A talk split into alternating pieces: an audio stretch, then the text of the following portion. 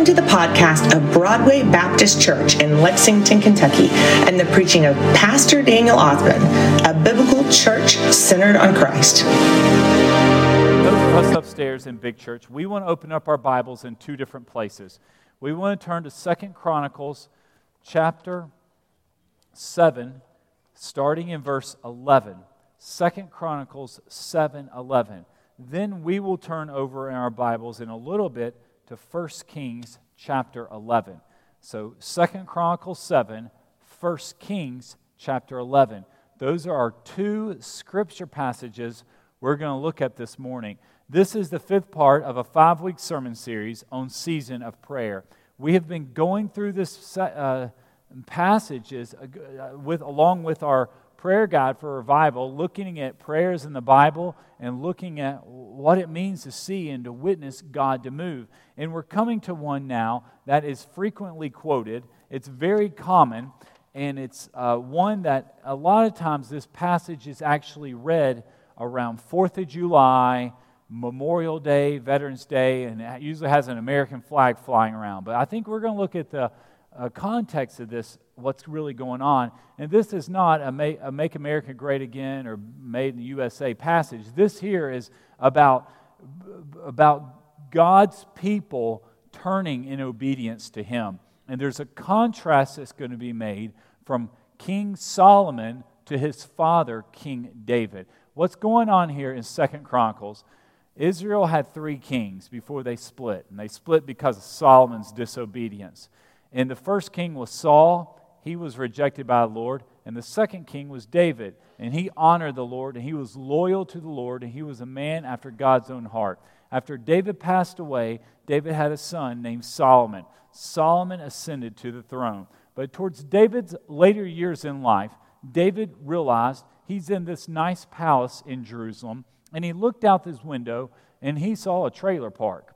It wasn't a trailer park like today, it was a trailer park of the tent of meeting. See, there was no temple for the Lord, it was what we call the tabernacle.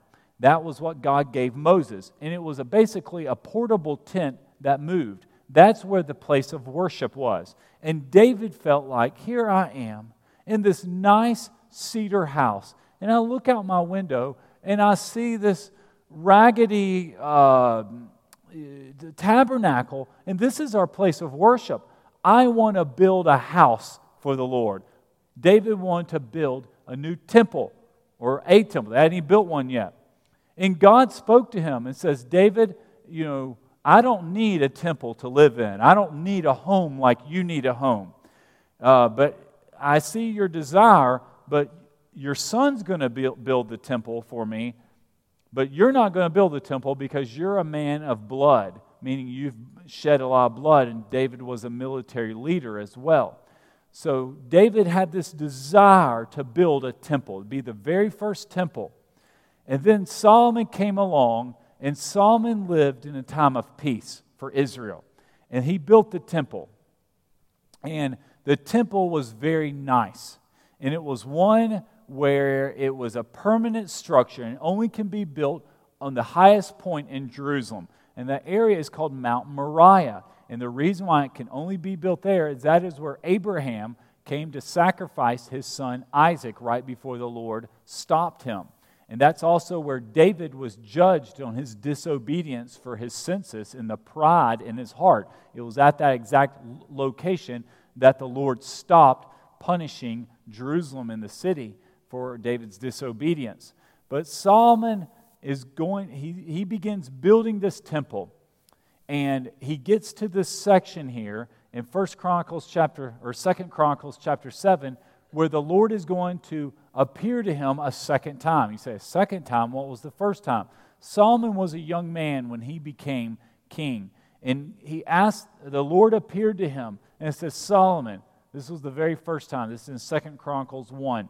Solomon, what would you like? Anything you ask, I'll give it to you. So instead of asking for money or fame, Solomon asked for wisdom and discernment and knowledge.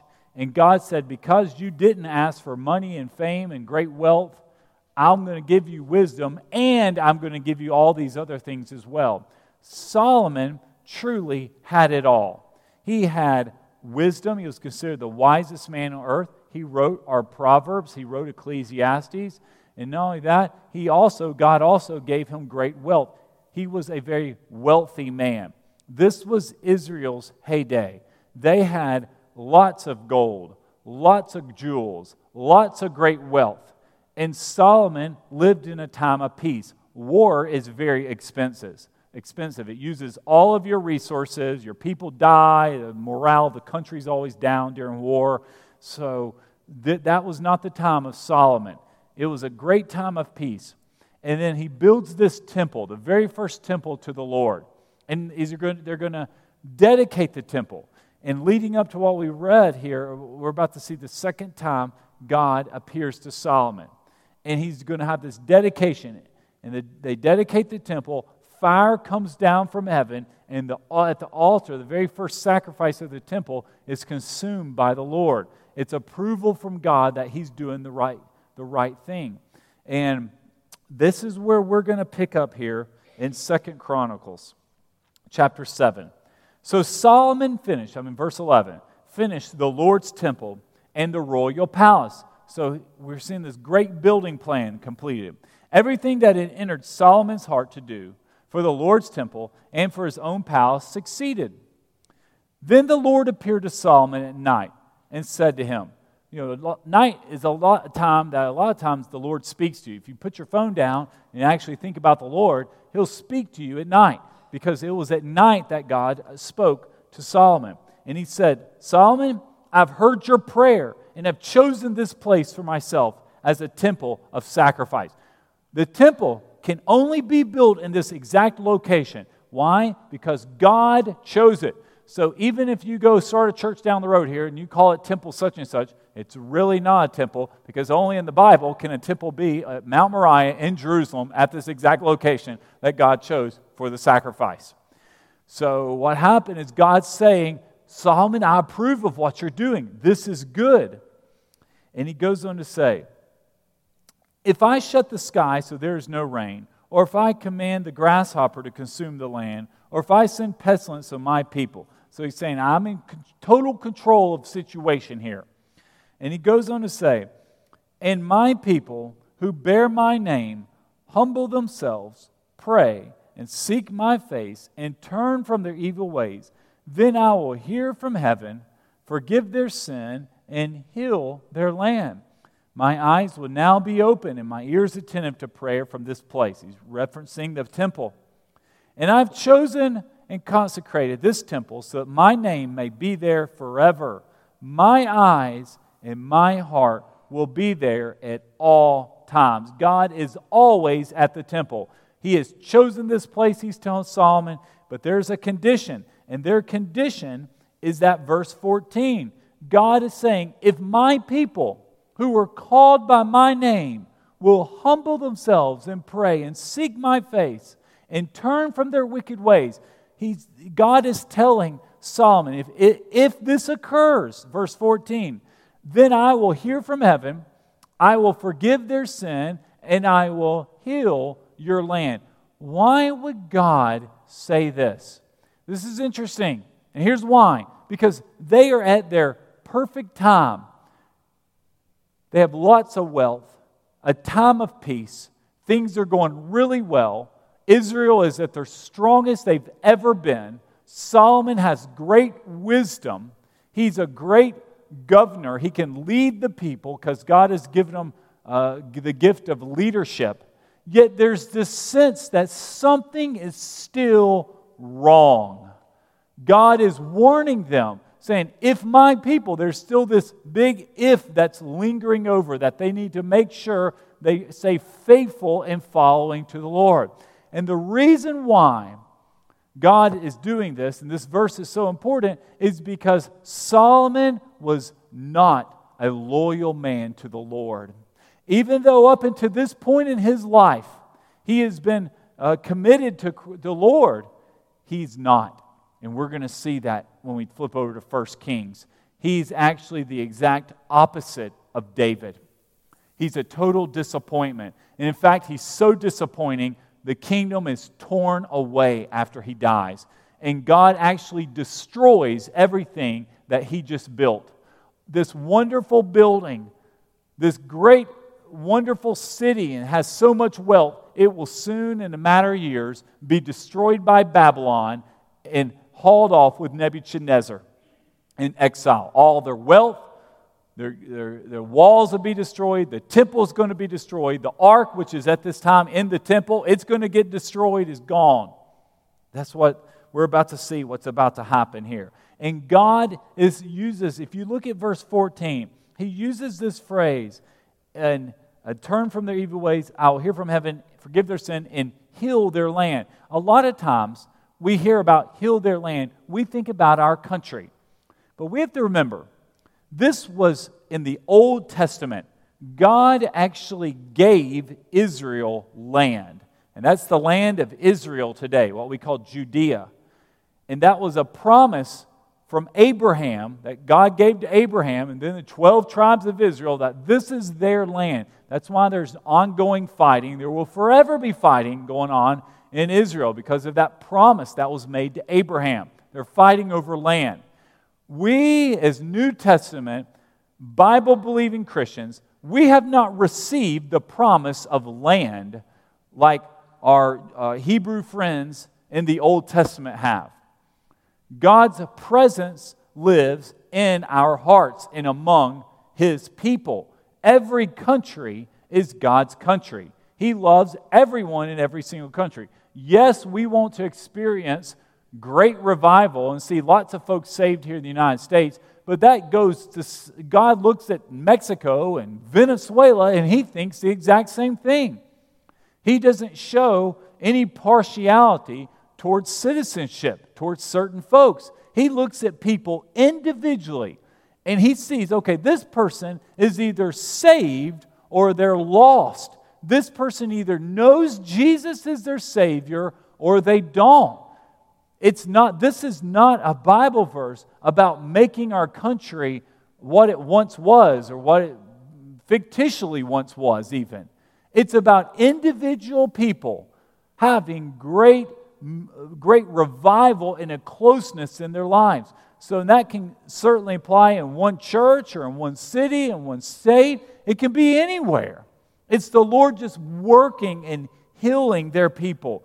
Because what happens when you see people who've been praying and they're passionate for God, you, it's very likely a community that you could have at our church 50, 60, 70 people next week get saved and baptized that will change a neighborhood and a community, that can change a school. You will see great uh, fruit that will come at a local middle or high school or a college because people are turning away from sin and they're turning to Lord.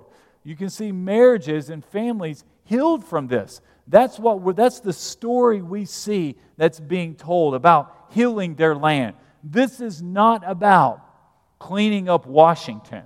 That's not what we see here. This is about individual people getting saved.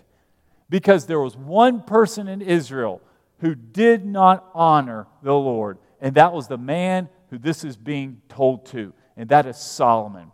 So keep your finger here in Second Chronicles and flip over to the left to First Kings, because here's the sadness what we're about to see. You're going to be in First Kings chapter 11. This is the fall of Solomon. God appeared to Solomon two times. He actually appeared a third time, but it was a time for destruction. The first time he received wisdom, he asked God for wisdom. The second time, God appeared to him when he dedicated the temple and says, Solomon, you stay faithful to me, and I will uh, I'll bless this land. I'll bless the people, and the nation will be blessed. And then the third time comes, finally, and it's for destruction says, Solomon, you did not obey. You were not loyal to me. And he, it, was, it was destroyed. All this greatness that was built. And you know, we look at what Solomon did. And back in, don't turn there, but we were just in Second Chronicles chapter 7. If you flip over two more chapters to chapter 9, you see the Queen of Sheba came. A lot of times we hear about the Queen of Sheba, we're thinking, what on earth does that have anything? The Queen of Sheba in our Bibles was actually the apex for Israel in your Old Testament. That was the very top, the truly the best best thing to happen because once you're reading your Old Testament, once you get past the Queen of Sheba, you are on a downhill slide all the way to the book of Matthew. Just downhill. Everything is bad after Queen of Sheba. The Queen of Sheba came from either Yemen back then or Africa. She was heard about Solomon's great wealth, Solomon's great um, knowledge and his wisdom, and she brought a caravan of camels. That's what they rode back then. And they rode their camels up to, the, up to uh, Jerusalem, and they were impressed with his jewels, his gold, how well he governed the people, how smart he was. And it was the greatest thing. Jesus even mentioned the Queen of Sheba about how great it was. After the Queen of Sheba, Solomon's heart went away. Solomon started out good. He was trained by his daddy David. He grew up in church. He knew his Old Testament. He knew the Ten Commandments. He witnessed and he saw what was right and what was wrong. And he built the temple for the Lord. He was a man of peace. He didn't go around fight. He was not a warrior. He was a domesticated man that just went around and made sure everybody, he was just a manager, made sure you were doing your job. We're going to build a building. Also, taxed the people really heavily. And he collected gold and jewels. And good things happened during his, during his time. But Solomon had one major downfall. And it's towards the latter days of his life. And that's what we're about to read about. And this is why we talk about Solomon, but in many ways, Solomon was shameful. He's a bad example for us in contrast to his father David. First Kings, this will be the last scripture we read this afternoon. First Kings chapter 11. Look at this. King Solomon loved many foreign women in addition to Pharaoh's daughter. This is the first negative word we see written about him. Up until this point, Everything was perfect for Solomon, but he loved foreign women. Now, here's the problem with foreign women. In the book of Deuteronomy, the men were told, You do not go intermarry. Now, they're not talking about interracial marriage, they're ta- referring in the Old Testament marrying people who do not worship the Lord. You go and marry some of a Canaanite who worships idols. Because if you marry someone who worship idols, if you do evangelism dating, evangelism marriage, you're going to have one saved person over here, and then you're going to have a lost person, and their beliefs are not the same. They have a massive difference between the two. And Solomon's heart was led astray by the false worship of these women and their idols. He even married Pharaoh's daughter. Now, that was probably also a political marriage because that's how, how he lived in a time of peace, because he would go and marry people of those other countries, and, and that, then they wouldn't go to war with each other. Moabite, Ammonite, Edomite, Sidon, and Hittite women from the nations about which the Lord had told the Israelites, You must not intermarry with them, and they must not intermarry with you because they will turn your heart away to follow their gods. If you are single, you should not even be dating someone who's not saved. If you have children or grandchildren, you want to be praying for your children and grandchildren for them to marry a godly person. It Bible literally tells us if you marry a lost person who's not saved, that you, that person, the person who loves the Lord, their hearts will be led astray. And that is what happened right here. Solomon, with his non Christian wife, many wives, he was led astray. To these women, verse latter part of verse 2, to these women, Solomon was deeply attached in love. So he loved these women, and that supplemented his love for the Lord. That was in contrast to his father David. Look at this. Solomon had 700 wives who were princesses, and 300 were, who were concubines. A concubine's a personal prostitute. That's what a concubine is. And they turned his heart away. Solomon married 1,000 women. I mean, he had a whole city of ladies over here that he was married to and he helped himself to, and they all worshiped idols. And they led his heart away from the Lord. And the Bible tells us this over and over and over. This is polygamy at its best.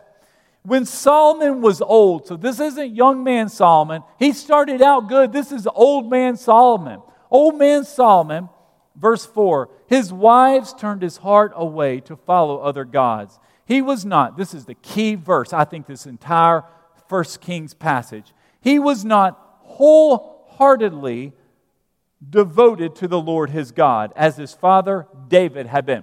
He was not wholeheartedly, meaning he had like 25% devotion to the Lord. He had some devotion. He knew about the Lord, but he was not wholeheartedly devoted to the Lord. This is what's amazing. He, the, the Bible makes a contrast between David. You know, a lot of times we pick on David. I mean, you think, look, look at the contrast between David and Solomon. David over here. The man was an adulterer, he also murdered people, and he was a warrior. He, uh, he had bloody hands. That's why God uh, wouldn't allow him to build the temple because, I mean, he, he led a renegade of soldiers, when, especially in his younger days. And only that, he was a really bad parenting skills. He never disciplined his children. They were truly buck wild. So you look at David. This man today, if you, if, if you, had a, if you were looking at characteristics of David, murderer, adulterer, uh, can't manage his own family. He was someone that might probably end up in jail even over the murder. I mean, he would just not be a noble man today. But I want to tell you something. You look at Solomon, I believe Solomon would be somebody you would put on a $20 bill today. Solomon, he built buildings, he lived in a time of peace, he made political treaties with the other uh, nations so they didn't have to go to war. He was really good at getting taxes and money in the temple treasury. I mean, he, he could balance a budget, he could keep the economy going strong. He, he built the Lord a temple. Fire came down and consumed the offering. His only challenge was he just had a lot of wives, and his heart went astray. And I believe someone like Solomon today, if it was 2023, he would be honored as a great man. He just had these women here on the side and worshiped other people, but that's just who Solomon was. And David is a murderer and just not faithful at all. I believe on today's standards, David would be frowned upon and Solomon would be uplifted. Because, on a worldly standpoint, what Solomon did, he, I mean, he was, he was renowned with his wisdom, his wealth, and famous people would come and see him. But that did not impress the Lord at all. A massive contrast. God had no regard for Solomon. Solomon was a wicked man. David can see both these men's heart and the man who was the adulterer, the man who was the murderer, the man who would, couldn't manage his family, that man loved the Lord. And that is, what the, that is what it means to wholeheartedly love the Lord. Solomon didn't have that same love for the Lord. Solomon loved idols. This man over here, David, loved the Lord. So you see here in our Bibles, Solomon in verse 5 followed Ashtoreth, the goddess of the Sidonians, Milcom, the abhorrent idol of the Ammonites. Solomon did what was evil in the Lord's sight, and unlike his father David, he did not remain loyal to the Lord. I mean, God over and over again, the Bible just keeps saying this man, Solomon, is not loyal to the Lord. God is looking for people today who have a desire, even even David had some character, lots of character flaws. He had a heart for God. The man loved the Lord. Now, he came with some baggage and he had a lot of problems. But this man over here, David, he had a loyal to the Lord that his son Solomon, who's on the $20 bill, didn't have. And God is looking for people who are like David. God offers forgiveness. You make you sin, the Lord will forgive you. But just Solomon just didn't love the Lord. He had no loyalty to God. He cared more about these women and building them idols. Look at verse 7.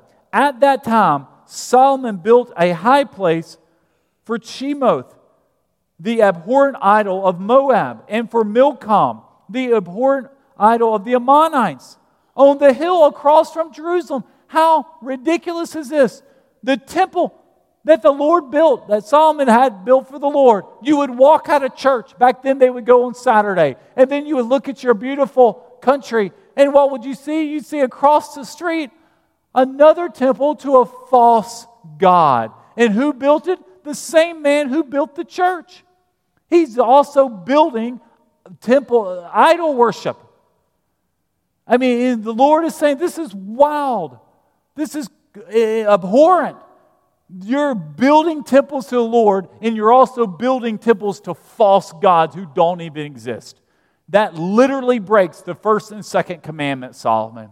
And Solomon knew it because he grew up in David's house. And it goes on to say in verse 8, he did the same for all his foreign wives who were burning incense and offering sacrifices to his gods. He never stopped them. He never said, Hey, wife, we shouldn't be doing this. He just went along. The Lord was angry with Solomon because his heart had turned away from the Lord, the God of Israel, who had appeared to him twice Two times God had appeared to you. would think if the Lord gives you anything you want, like wisdom and discernment, and all the wealth in the world, and he, you would think He brings down fire from heaven and speaks to you at night and says, Hey, you just stay faithful and I will bless you forever. You would do it. But Solomon did not do that.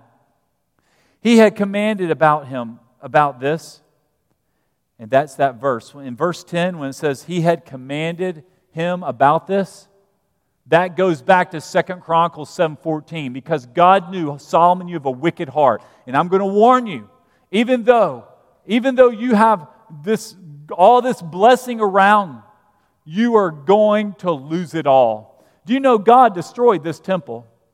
He was not impressed at all with the temple. He didn't want the temple when it was originally built. He wanted to live in the trailer park tent, the little tabernacle that was just torn up in a big mess. Because God doesn't live in a building. He lives in people's hearts. He's looking for people who have a passion and desire, who wholeheartedly long for Him and have that loyalty. And Solomon was a building man. He thought, well, I need to build a big building, and God will be pleased. That doesn't please the Lord. He had commanded him about this, so he would not follow other gods. But Solomon did not do what the Lord had commanded. Last few verses, verse 11. Then the Lord said to Solomon, Since you have done this, and you have not kept my covenant and my statutes which I command you, I will tear the kingdom away from you and give it to your servant. However, I will not do it in your lifetime for the sake of your father David. Just to honor David, who's already in heaven with me, Solomon. You're, you're, you're going to lose all of this. I'm going to tear the kingdom apart. But I'm just going to do it after you die because I loved your daddy and your daddy loved me. And you're not your daddy. I will tear it out of your son's hand, yet I will not tear the entire kingdom away from him. I will give one of, one of the tribes for the sake to your son for the sake of my servant David and for the sake of Jerusalem, that which I chose.